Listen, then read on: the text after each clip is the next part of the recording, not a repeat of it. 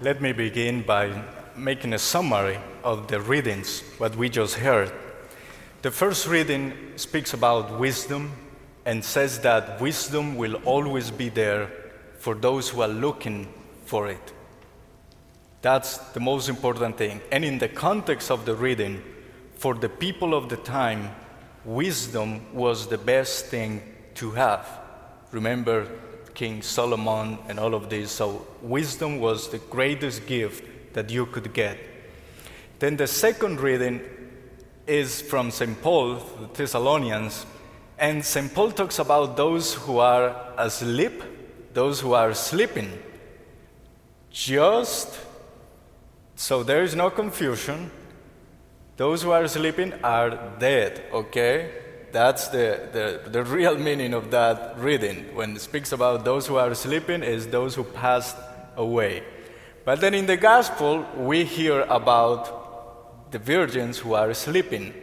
They're sleeping for real, okay? So it's both are sleeping, sleeping, but those are different, very different contexts, just in case. But then in the Gospel of Matthew, what we just heard, Matthew is an evangelist that likes to put two opposite things together. And he will always speak about the kingdom of God as being two things opposite but together. So in Matthew, we hear about the wheat and the weeds, and they're supposed to grow together. In Matthew, we listen about the fishing, fishing the bad and the good, they are brought together. And then we hear about the poor and the rich, and they eat at the same table. You see, it's always opposite things, but they're always together. Good and evil, they come together. So today he talks about foolish virgins and wise virgins, and they are together again. They, they come together. Because in that case, what I would think is that what Matthew wants to say here with Jesus in the parable is that perhaps sometimes we have something like a foolish virgin and a wise virgin within ourselves, almost at the same time. It's not that, oh no, I'm, I'm the wise one or I'm the foolish one. No, we have both. And it depends on the moment of our lives. It depends on the context of our lives, especially our Christian faith, that one of those two will be more visible than the other. What am I talking about? Then the foolish virgins. Let me give you another context. When this when Jesus talked about this parable, most likely he was talking about the people of Israel one part of the people of Israel recognized Jesus as the Messiah. The other part of the people of Israel didn't recognize him as the Messiah. Some, some came in, some stayed out. When Matthew wrote the gospel was probably 50 years after Jesus had uh, died and was risen from the dead. At that moment, around AD after Christ, at that moment of history, there were many people who were disappointed because Jesus had not come back the second coming. That is the same problem that we see in the second reading with the Thessalonians. That is talking about those who are dead. Are they going to be risen when Jesus comes or not? So people are asking those questions. When Jesus comes, who is going to rise first? Who's going to go to heaven first? Those who already died or those who are alive? People had those questions, and then St. Paul is going to say, in the end, we all are going to be with God. But it also happens with St. Paul that people were expecting Jesus to come back very soon, in a matter of months, in a matter of a few years. And he didn't come back that soon. So many people, since they were expecting Jesus and this was going to happen too soon, they didn't work. That's why St. Paul, in another letter, is going to say, Those who don't work will not eat. That's why he mentions that. And then in the gospel, we find the same issue. People were expecting for Jesus, and Jesus is not coming that soon. So, what do they do? What did they do? they went back to their previous life. They were very excited about Jesus, about this Christian life.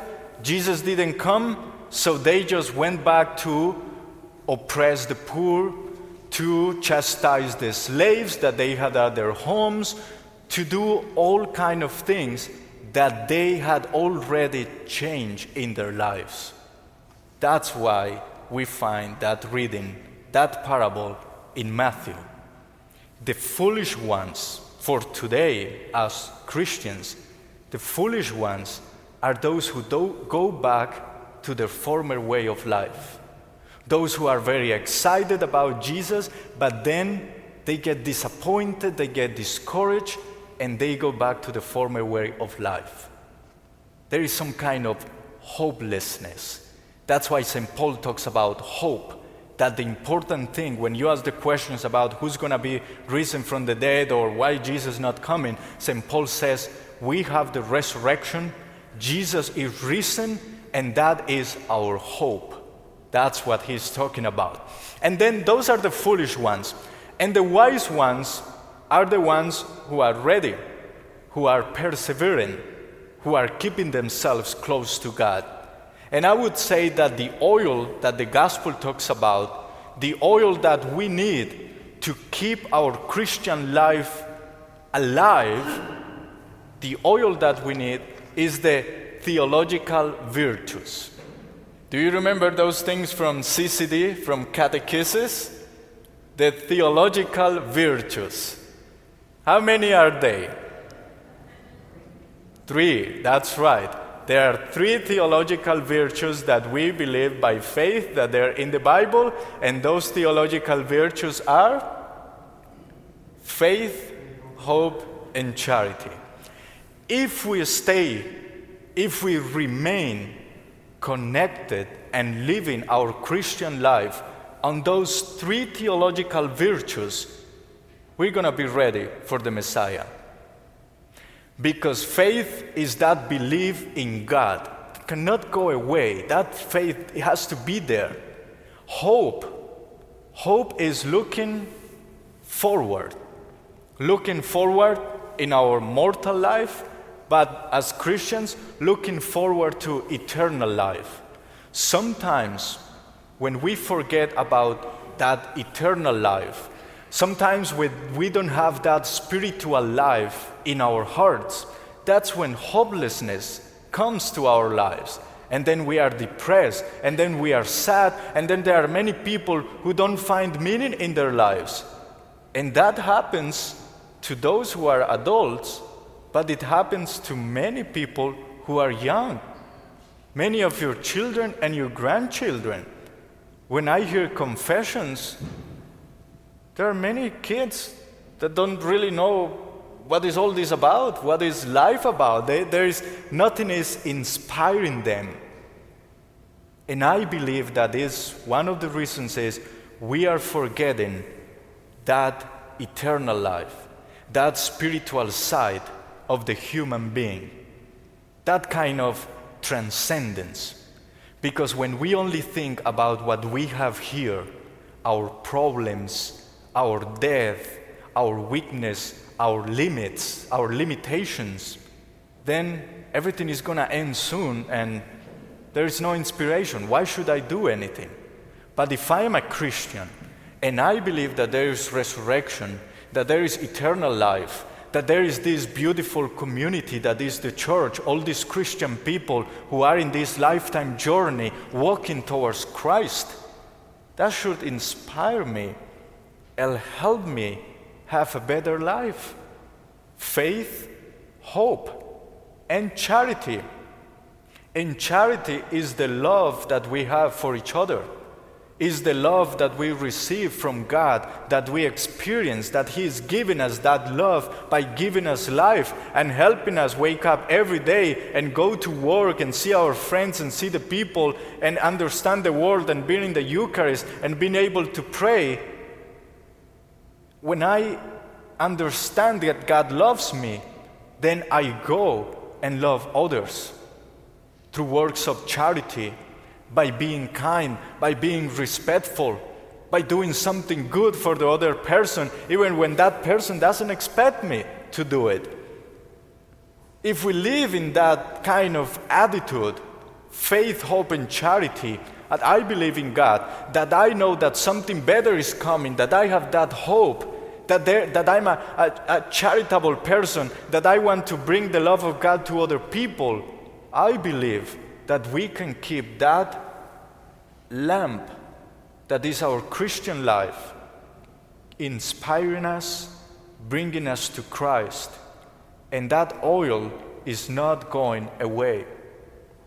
The problem is that that spiritual strength that we get can go away very easily. We come to church and we might get energized and we want to get closer to God and we just go away and we forget. Every day that passes before Sunday, we forget and we forget. Because the idea is that we don't come here every Sunday. If you only come on Sunday, do something every day say a prayer, read the readings of the day. They are, they are on the internet, they're very easy to find. Try to do something for your own spiritual life every day, and then go and put it into practice and love others and live the theological virtues of faith, hope, and charity.